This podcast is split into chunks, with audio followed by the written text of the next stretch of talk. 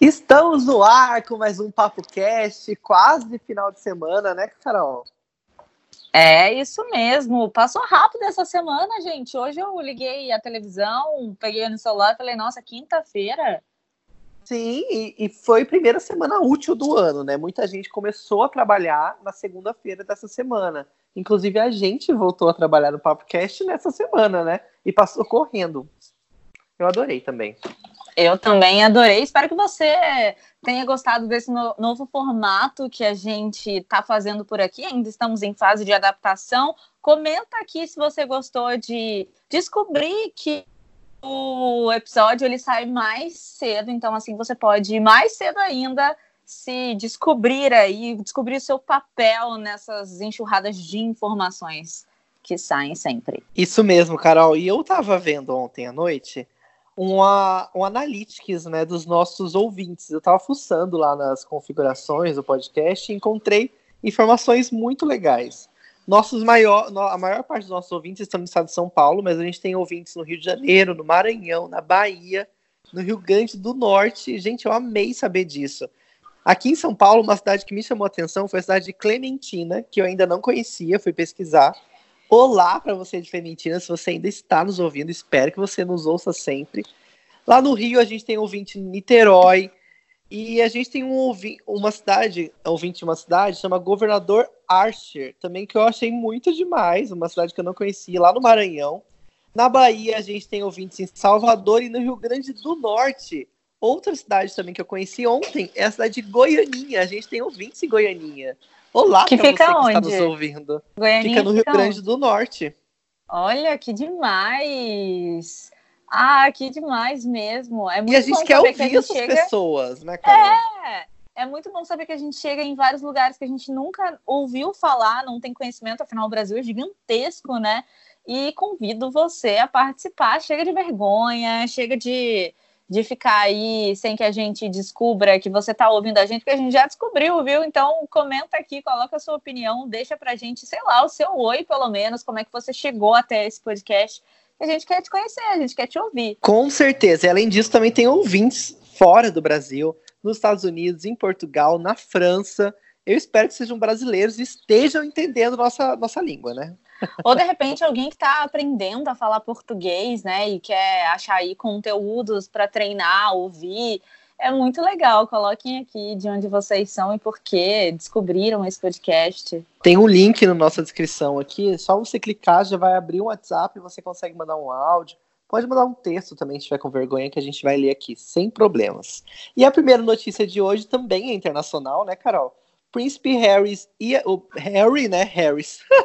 o príncipe Harry e a Meghan Markle renunciaram a algumas funções como membros da família real e estão de mudança para o Canadá. Pois é, isso foi bem chocante. Talvez a gente não sinta o peso disso, porque as, as as coisas são diferentes aqui. A gente não tem uma rainha, a gente não sabe como é viver assim, né? Mas lá foi bem chocante. Inclusive, o Palácio de Buckingham, onde mora né, Elizabeth II, eles emitiram um comunicado sobre a renúncia do príncipe Harry e da Meghan Markle e disseram que eles estão assim apreensivos que isso não é para ser resolvido de uma maneira rápida, que requer muita burocracia, e eu imagino realmente que seja bem burocrático. Esses assuntos são complicados e que tomar, vão tomar aí um tempo para serem resolvidos. Esse foi um comunicado que eles liberaram para a BBC. Então, isso já mostra que eles nem querem tanto envolvimento assim, né? Já colocaram panos quentes para o pessoal não ficar reverberando essa situação. E a, essa história, né? Esse caso dessa renúncia está sendo chamado lá de Maxit, que é um termo que faz referência ao Brexit, que é a saída do Reino Unido da União Europeia. Achei muito engraçado. Ai, que exagero, né, gente? Que drama. Mas, Felipe, deve mas, ser uma coisa assim mas... muito louca mesmo lá, né? Porque. Só que eu vi muita gente comemorando, sabia? Não, eu acho super válido, porque se você parar para pensar, a mulher sempre tem que renunciar para fazer concessões para poder se tornar duquesa, sei lá, enfim, para poder ter espaço na família real britânica. E dessa vez o príncipe Harry está indo para o Canadá, onde a Meghan Markle viveu por sete anos, então ele está fazendo o contrário. Eu achei isso o máximo. Isso é realmente histórico. E além do que, é, muita gente intitula a família real, principalmente fora de lá, como uma família que ganha muito dinheiro e que vive às custas do povo, que, entre aspas, não trabalha, não tem nenhuma função efetiva. E aí muita gente falou que ótimo, eles vão para o Canadá, vão seguir a vida deles, vão fazer outras coisas, vão parar de depender só do povo e vão com certeza fazer outras coisas que vão acrescentar. Inclusive disseram que existem algumas funções filantrópicas que eles querem exercer. E a declaração da família foi a seguinte: é, é, isso nos permitirá criar nosso filho com uma apreciação à tradição real na qual ele nasceu mas ao mesmo tempo também dará à nossa família espaço para se concentrar no próximo capítulo. Vamos saber qual será esse próximo capítulo, né? E de acordo com o Daily Mail, o Harry vai perder aí cerca de 10 milhões de reais para o seu porque não está mais né, com esse trabalho para a coroa britânica.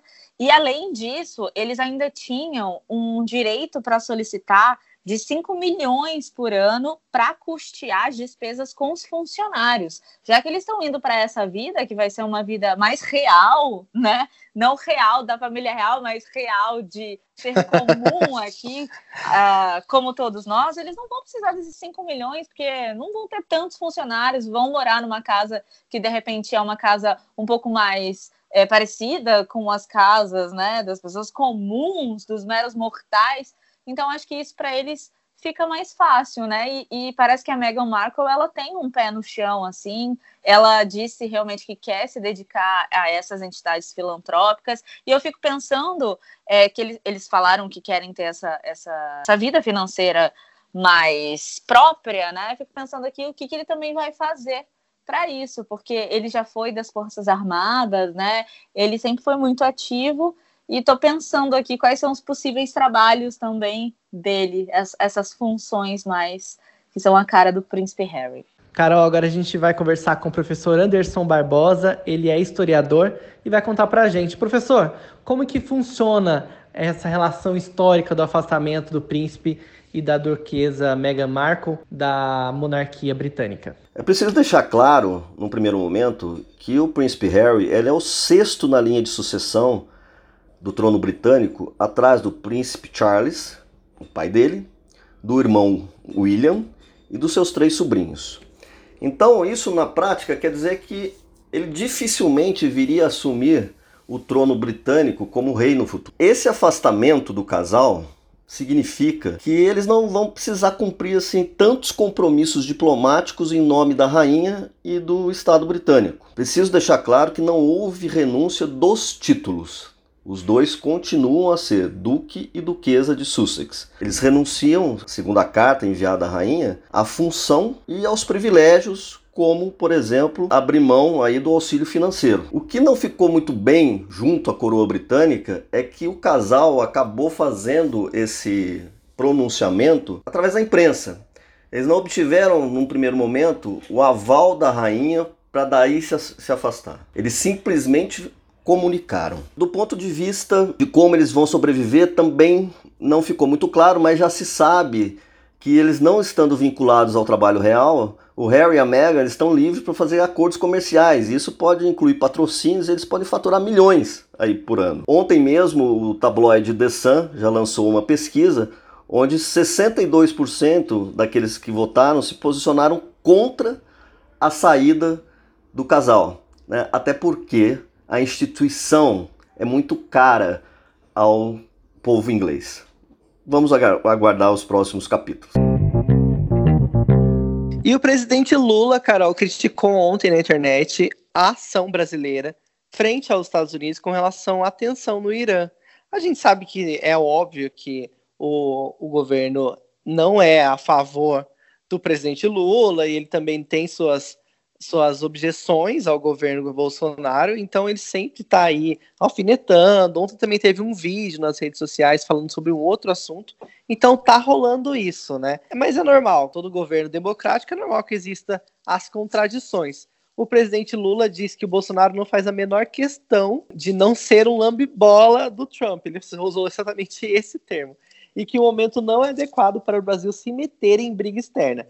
Eu acho que realmente isso tem uma, uma, certa razão, porque nós somos um país bem pequeno perto dessa briga e que a gente não tem muito a ver com essa história, né? A gente tem que ficar na nossa mesa. É verdade. Ontem o presidente Bolsonaro fez uma live, né, assistindo a declaração do Trump através da Globo News. E aí as pessoas começaram a, a criticar, falando que ele fala tanto mal, tão mal da Globo, tão não sei o quê, que ele fez uma live, né, que foi para a internet, assistindo a Globo News. Então, com a tradução ali e tal. E aí fizeram, rolaram vários memes também de que ele estava assistindo, assistindo Lula pegar um solzinho na praia, assistindo várias coisas, né? Colocaram tudo naquela televisão, né? Colocaram tudo, é. e esse negócio de lambe bola, você lembra que a gente falou aqui há uns episódios atrás que o Lobão fez uma música Pra Sim. quem ele fez uma música falando que também era um lambibola do Trump? Pro Lavo de Carvalho. Pro Lavo de Carvalho, exatamente. Esse negócio de lambibola vir, vir, virou o quê? Um, um, é um termo Uma expressão, velho, né? gente. pelo amor de Deus. Coisa horrível. Ai, mas é, mas é assim, mas é uma é, né? guerrinha né? de egos e também, é claro, de opiniões, né? Que são muito válidas, é claro.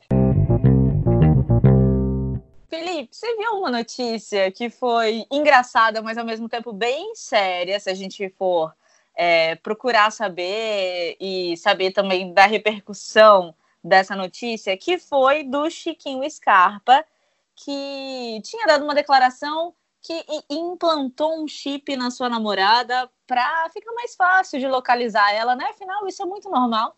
Ai, gente, cada loucura, né? Eu tava querendo descrever aqui pro público que não conhece Chiquinho Scarpa quem ele é, mas eu não sei nem o que dizer dele. Ele é tipo uma socialite brasileira, né?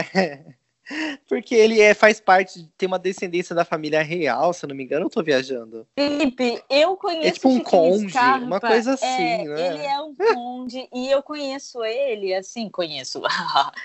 do, da maneira amiga. de que. Eu sou amiga íntima da maneira de que ele começou a fazer umas coisas muito estranhas. Ele se inter ele enterrou um carro uma vez ah, e depois a gente lembro. ficou sabendo. Você lembra disso? Depois a gente ficou lembro. sabendo que era para alguma coisa de doação de órgãos, mas não ficou muito explícito isso. É, ele já entrou em várias confusões. Ele foi marido também da Carola, que também era uma mulher que tinha um envolvimento aí com com dinheiro, com alta sociedade, que acabou morrendo esses tempos atrás. Então eu não sei. Ele é uma pessoa que sempre tá aí, mas a gente nunca sabe o que ele faz, né? É. A Wikipedia diz que ele é um conde e que ele é um socialite brasileiro que está presente nos meios de comunicação e nas festas da elite. a gente não frequenta é. as festas, então a gente só fica sabendo mesmo quando tem algum bafafá falando o nome do Chiquinho Scarpa. E isso gerou, essa notícia de ontem gerou um burburinho. Primeiro porque depois ela foi desmentida, né? Mas no começo as pessoas começaram a ficar chocadas. Porque ele teria colocado um microchip na Luana, né? Que tem 35, 35 anos, a namorada dele. E que aí ele poderia encontrá-la na casa, que é muito imensa, e também na mansão lugar. de 68 milhões de reais. Exatamente e que também quando ele, ela estivesse fora do Brasil ou pela cidade, ele saberia encontrá-la. E disse também que além desse chip que estaria sob sua pele, ele também teria localizador no celular dela, que mora com ele há um pouco mais de um ano e, e ela era de Goiânia e se mudaram para São Paulo para morar junto com ele, né? Então isso deu muito o que falar, mas depois a notícia foi desmentida, né, Carol? Pois é, ele falou que na verdade foi uma brincadeira ali que o repórter fez com ele, que o jornalista fez com ele, falando: Nossa, mas você implantou um chip nela? Ele falou assim: Implantei. Mas tudo que vi do Chiquinho Scarpa, eu acho que é uma coisa que, que a gente pode ficar assim: será que é? Será que não é? Não sei. Fato é que tem muita gente, Felipe, que faz isso sim. E isso é uma coisa meio que predominante aí no mundo dos caras milionários. Geralmente os homens é que são mais controladores e que fazem isso, né? Eu vi uma reportagem dizendo que se o Chiquinho Scarpa não fez, tudo bem, mas tem gente que faz. Nossa, gente, é muito bizarro imaginar esse tipo de coisa. Mas a gente sabe que os relacionamentos podem ser controladores, independente de chip, gente. Você pode estar vivendo um relacionamento abusivo ou tóxico E é sobre isso que a gente vai conversar no nosso tema principal de hoje, né, Carol? Pois é, lembrando que o relacionamento abusivo ou tóxico, a gente até antes de começar esse bate-papo, eu e o Felipe, a gente começou a discutir sobre o que seria isso, né? Porque hoje em dia tem uma classificação de pessoas que acham que relacionamento tóxico pode ser tipo eu sou amiga do Felipe, então o nosso relacionamento é tóxico porque ele me cobra demais, cobra umas coisas que não tem nada a ver. E o relacionamento abusivo seria quando tem de fato uma violência agressão, né? física, né? uma agressão. Mas, gente, seja. É, na é, minha cabeça não faz muito sentido. Seja, é, seja, seja tóxico ou seja abusivo, todos fazem mal. E a gente sabe que a violência, ela não é só física, ela também é psicológica, né? E mais de 500 mulheres são agredidas por hora no Brasil, seja fisicamente ou seja psicologicamente. Então, dentro da Lei Maria da Penha, isso também está escrito de que a, a, tá a, você pode né? denunciar, é, você pode denunciar também quando for uma violência psicológica. Então, vamos colocar tudo num combo, porque a gente não quer que você ou que nenhum de nós possamos viver isso. E a gente sabe também que esses relacionamentos não são só amorosos, né? Como você falou podem ser de amizade, pode ser até no trabalho, que pode se tornar até uma, uma, um crime ali perante a empresa, né? Porque a pessoa vai estar tá rompendo as leis de moral ali do seu trabalho, estão ultrapassando os limites, né? Então isso pode acontecer e é muito comum, principalmente entre homens e mulheres, né? Principalmente no trabalho, quando tem uma hierarquia, né? O chefe com uma funcionária, isso é muito mais comum do que a gente pensa. E infelizmente a gente foi doutrinado a relevar porque ele é o chefe ou porque ela é a chefe, mas a gente precisa ter essas relações um pouco mais é, horizontais, né? E saber que cada um ali está re realizando uma função, está sendo pago para isso, e que você é, não pode se submeter a certos tipos de comentários. Você não é obrigado a aceitar, você não é obrigada a aceitar isso.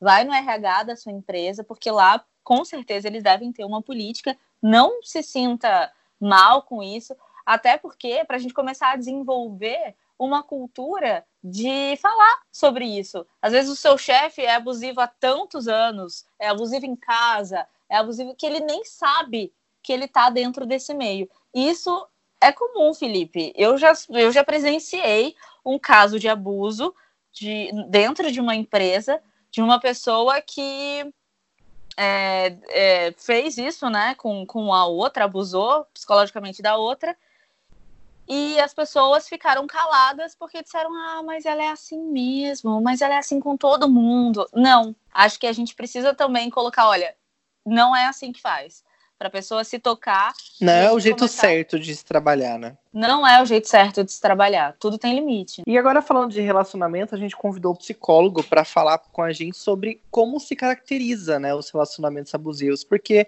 às vezes a pessoa tá tão acostumada com aquela relação, já tá há um tempo com o parceiro ou a parceira e às vezes não percebe que está acontecendo, né, Carol? Isso é muito comum. É, assim como a gente falou que a pessoa de repente delega funções de uma maneira escrota e, e não, não percebe, dentro de um relacionamento, a pessoa também vai ali, vai levando né, a vida de uma maneira que não é legal e demora um tempo ela perceber se ela está num relacionamento abusivo ou se ela é abusadora. Para isso a gente vai conversar com o Bruno Leos, que é psicólogo, e vai poder explanar para a gente melhor sobre esse assunto. Bruno, como é que a gente sabe que a gente está vivendo um relacionamento abusivo? A vítima de um relacionamento abusivo, na verdade, ela não se vê abusada no começo, né? Porque é uma pessoa que vem, é uma pessoa que seduz, né? O abusador, ele é gentil no começo e através do tempo ele vai fazendo com que a vítima perca o senso de si mesma, né? Então aprisione ela numa baixa autoestima, numa baixa autoconfiança. E aí fica cada vez mais difícil se distanciar da relação para entender e ter um panorama completo dela.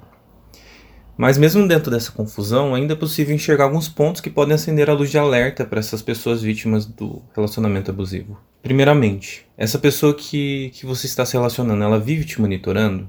Porque esse comportamento às vezes pode parecer bonitinho no começo, esses ciúmes, né? Mas com o tempo vai se transformando em uma perca de privacidade, uma fiscalização constante. E também essa pessoa pode estar cada vez usando de jogos patológicos para tentar te diminuir né? Fica te zombando na frente das pessoas, fica expondo você de maneira muito humilhante, até mesmo para você mesma, né? Invalidando alguns sentimentos, frustrações, algumas situações que você passa no seu dia a dia. É entender que muitas vezes ele vai criticar você, vai fazer você mudar hábitos que antes eram saudáveis e até causavam bem-estar e autonomia na sua vida. Então você vai ficando cada, cada vez menos confiante de si mesma. Agora eu imagino que não seja fácil sair de um relacionamento desse jeito. Como sair dessa relação, Bruno, e procurar uma ajuda? Aceitar é sempre um primeiro passo para a mudança, mesmo que agir seja algo tão difícil de ver nesse momento, né? Então por isso que é importante a gente compartilhar o que eu acabei descobrindo ou tendo consciência agora com alguém que eu confie, um amigo, um familiar, porque vai ajudar a ter uma base de apoio, um porto seguro, né? vão emprestar muitas vezes confiança para mim neste momento. Acho importantíssimo o apoio profissional também, de um psicólogo, um terapeuta, para que você possa agir, porque essa responsabilidade é sua, é uma tomada de decisão na sua vida. As pessoas em volta vão te apoiar, mas a responsabilidade é nossa quando a gente quer mudar algo. Numa relação tóxica que ambos os lados aí já estão desgastados, a terapia de casal pode ajudar a reencontrar o equilíbrio dessa relação ou é uma relação que está fadada a acabar?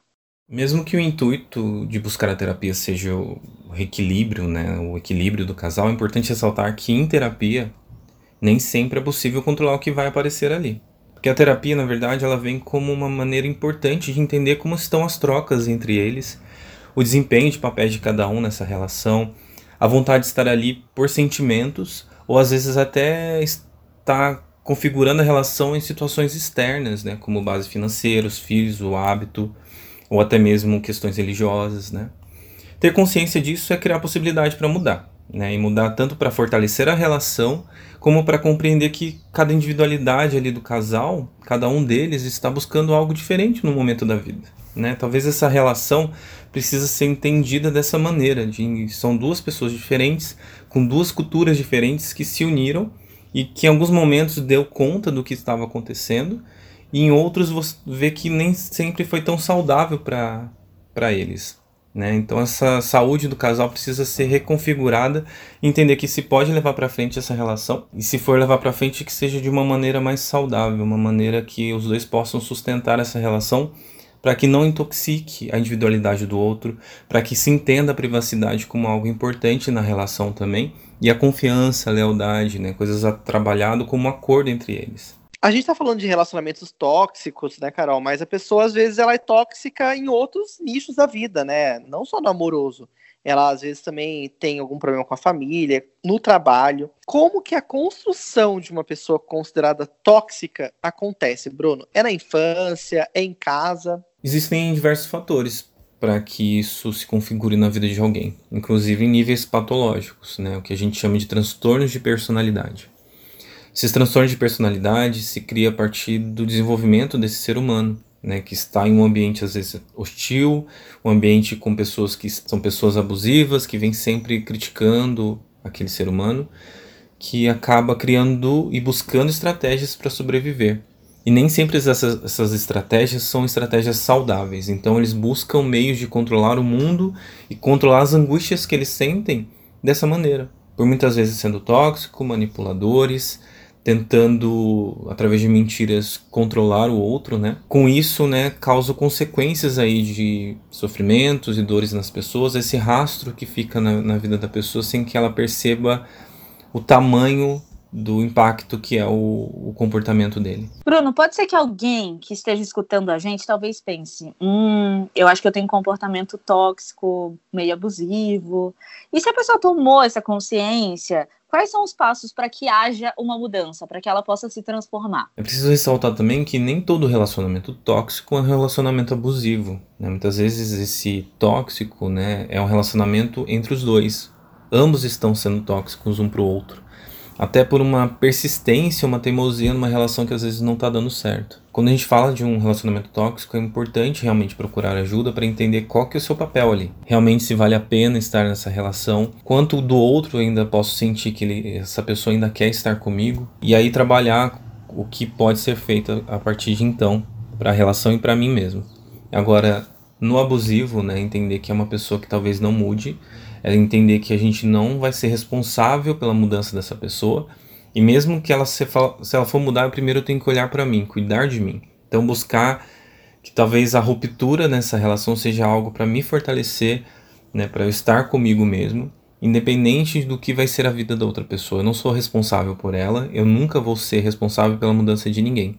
Eu vou ser sempre responsável para cuidar de mim, porque sou eu que vou permanecer na minha vida toda. E eu preciso reconciliar comigo mesmo. Já que a gente ouviu um psicólogo, vamos ouvir, Felipe, uma pessoa que passou por isso e que conseguiu se reerguer. A gente vai ouvir agora a Raquel Castro Guimarães de Paula. Ela é radialista e ela viveu um período é, essa relação abusiva, né? Raquel, tudo bem? Quando é que você começou a perceber que estava vivendo num relacionamento abusivo? Eu comecei a perceber que eu estava vivendo um relacionamento controlador, um relacionamento abusivo, não foi de um dia para o outro. Vivi cinco anos de relacionamento com ele e fui começar a perceber algumas coisinhas no terceiro ano de namoro. Ele já tinha essa atitude desde o início mas eu não, não tinha percebido mesmo, realmente. Foi quando algumas amigas começaram a comentar, eu não dava ouvido, só que aquilo estava meio que incomodando. O que seu ex fazia, Raquel, que você achava que era normal e na verdade não era um relacionamento saudável? Eu não podia sair para me divertir com a minha família porque não era justo ele estar trabalhando e eu estar me divertindo. A minha diversão teria que ser só com ele. Se os meus pais fossem para o shopping, eu tinha que pedir para ele, ligar para ele pedir para ele se, o que ele achava de eu ir junto.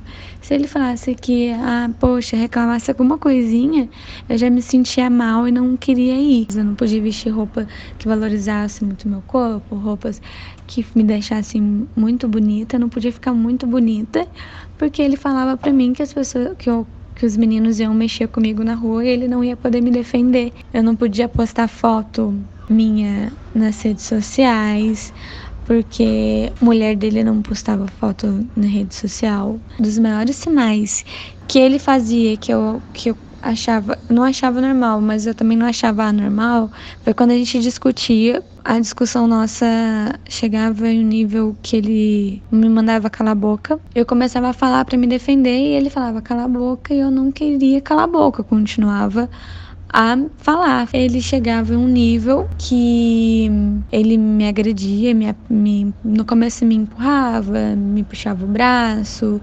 depois começou a ser tapa no rosto e socos e etc. Ele falava para mim assim: "Você me fez explodir. Você me, você me provocou tanto. Se você tivesse ficado quieta quando eu mandei você ficar quieta, eu não explodiria." Foi difícil para você entender que aquilo não era amor? Leva um tempo pra gente perceber isso, pra cair a ficha? Como é que foi para você? Demorou sim, demorou bastante tempo, né? Eu namorei cinco anos com ele. Eu achava que era amor demais, eu achava que era um amor excessivo. Só que hoje eu entendo que amor de verdade não quer te machucar, ele quer carinho, ele quer te dar, quer te tratar bem, não quer te machucar de todas as outras de todas as formas possíveis. Raquel, a gente sabe que muita gente não percebe que está vivendo um relacionamento abusivo. Quais são as suas dicas que você pode dar para essa pessoa que já está caindo aqui a ficha, ouvindo o podcast, que pode estar tá vivendo essa situação? A dica que eu dou para pessoa que viveu e vive um relacionamento abusivo, eu sugiro que leia, leia bastante, veja o quanto o quanto quantas pessoas é, têm um fim trágico com isso. Não seja mais uma pessoa que permite que isso aconteça. A gente é vítima, a gente não é a pessoa errada. E eu tô bem agora, tô feliz, não vivo mais relacionamentos controladores, nem controlo ninguém. Tô bem, com acompanhamento de um profissional certinho, né, de um psicólogo. A gente passa por tudo bem e consegue falar com as pessoas. Então, quem quiser conversar comigo também, estou aqui para conversar. Raquel, muito obrigado pelo seu compartilhamento. É muito importante a gente ouvir esse tipo de relato.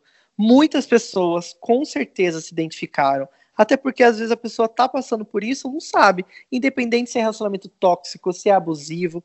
O importante é a gente ter uma vida saudável, procurar ajuda, e é claro, né, com profissionais adequados, com psicólogos, para a gente se orientar e também para a gente viver uma vida mais saudável, né, Carol? Porque às vezes a gente está se privando por conta do outro e deixando de viver a nossa própria vida. E saíram alguns números no ano passado falando sobre essa violência contra a mulher, que a gente sabe também que acontece ao contrário, mas a maioria é contra a mulher, né? Em 76% dos casos, é, essa agressão foi cometida por conhecidos, como cônjuges, 23%, e ex-cônjuges, 15,2%. Irmãos também entraram nessa estatística com 4,9%, e amigos, esses relacionamentos que a gente está falando aqui também, foram entraram nessa estatística com 6,3%. Então, assim, se a gente for ver os casos é, de relacionamentos abusivos, é óbvio que grita muito mais com cônjuges e também a gente pode ver aqui com ex-cônjuges também. É um número bem alarmante. Que é quem você acaba dando mais intimidade, né? Quem você tem um pouco mais de, de conversa, e aí você vai se abrindo, pessoa, você vai achando que a pessoa é daquele jeito mesmo, vai relevando, aí chega uma hora que o negócio estoura, né? E aí muita gente acaba percebendo que está num relacionamento abusivo quando sofre agressão ou quando o negócio fica bem pior. Mas os sinais, eles vão acontecendo desde o começo, né, Carol? A gente sabe. Pois é, a gente espera que você que está ouvindo aqui o podcast possa, se de repente viver um relacionamento abusivo, já pode ter saído dele, né? Ainda bem, mas que possa é, sempre falar sobre isso, porque às vezes a gente sabe que está num relacionamento abusivo, mas não encontra forças para sair. Então a rede de apoio de amigos, de familiares é muito importante para que a gente se sinta seguro, segura para poder falar sobre isso, né? Porque muito se fala, mas dentro de casa, ali no seu íntimo, é difícil, né? Gente, nosso programa está terminando por aqui. Amanhã a gente vai falar um pouco sobre o, como será o nosso 2020, né? A gente está na primeira semana útil do ano, então a gente quer saber um pouco mais das relações das pessoas. A gente vai ouvir um pouco de um astrólogo e de outras pessoas de outras áreas para ver como os astros, como as energias estão, se elas estão a nosso favor, o que a gente pode fazer para ter um ano melhor. Se você acredita nisso ou não, a gente quer muito saber. Então mande sua mensagem para a gente através do link que tem aqui na descrição Fala pra gente, você acredita em signo? Você acredita em. Não sei, tem várias outras coisas, né? Em cartas, em tarô. Você faz uma. É, você tem alguma, alguma forma de vibração para melhorar o ano, para né, ter um ano melhor? Não sei. Mande uma mensagem pra gente, vamos conversar um pouco sobre isso amanhã. É isso aí, a gente espera você aqui lembrando que a partir das 8 horas da noite a gente faz uma pincelada de todos os assuntos que a gente falou aqui e de alguma coisa que reverbere aí muito grande na, nas redes sociais, né? A gente espera você, então, a partir das 8 da noite, lá no Instagram do Felipe, que é arroba o Felipe Reis, mas você pode me seguir também, viu? Arroba Carolina Serra B. Então a gente se vê e se ouve amanhã. Um beijo. Tchau.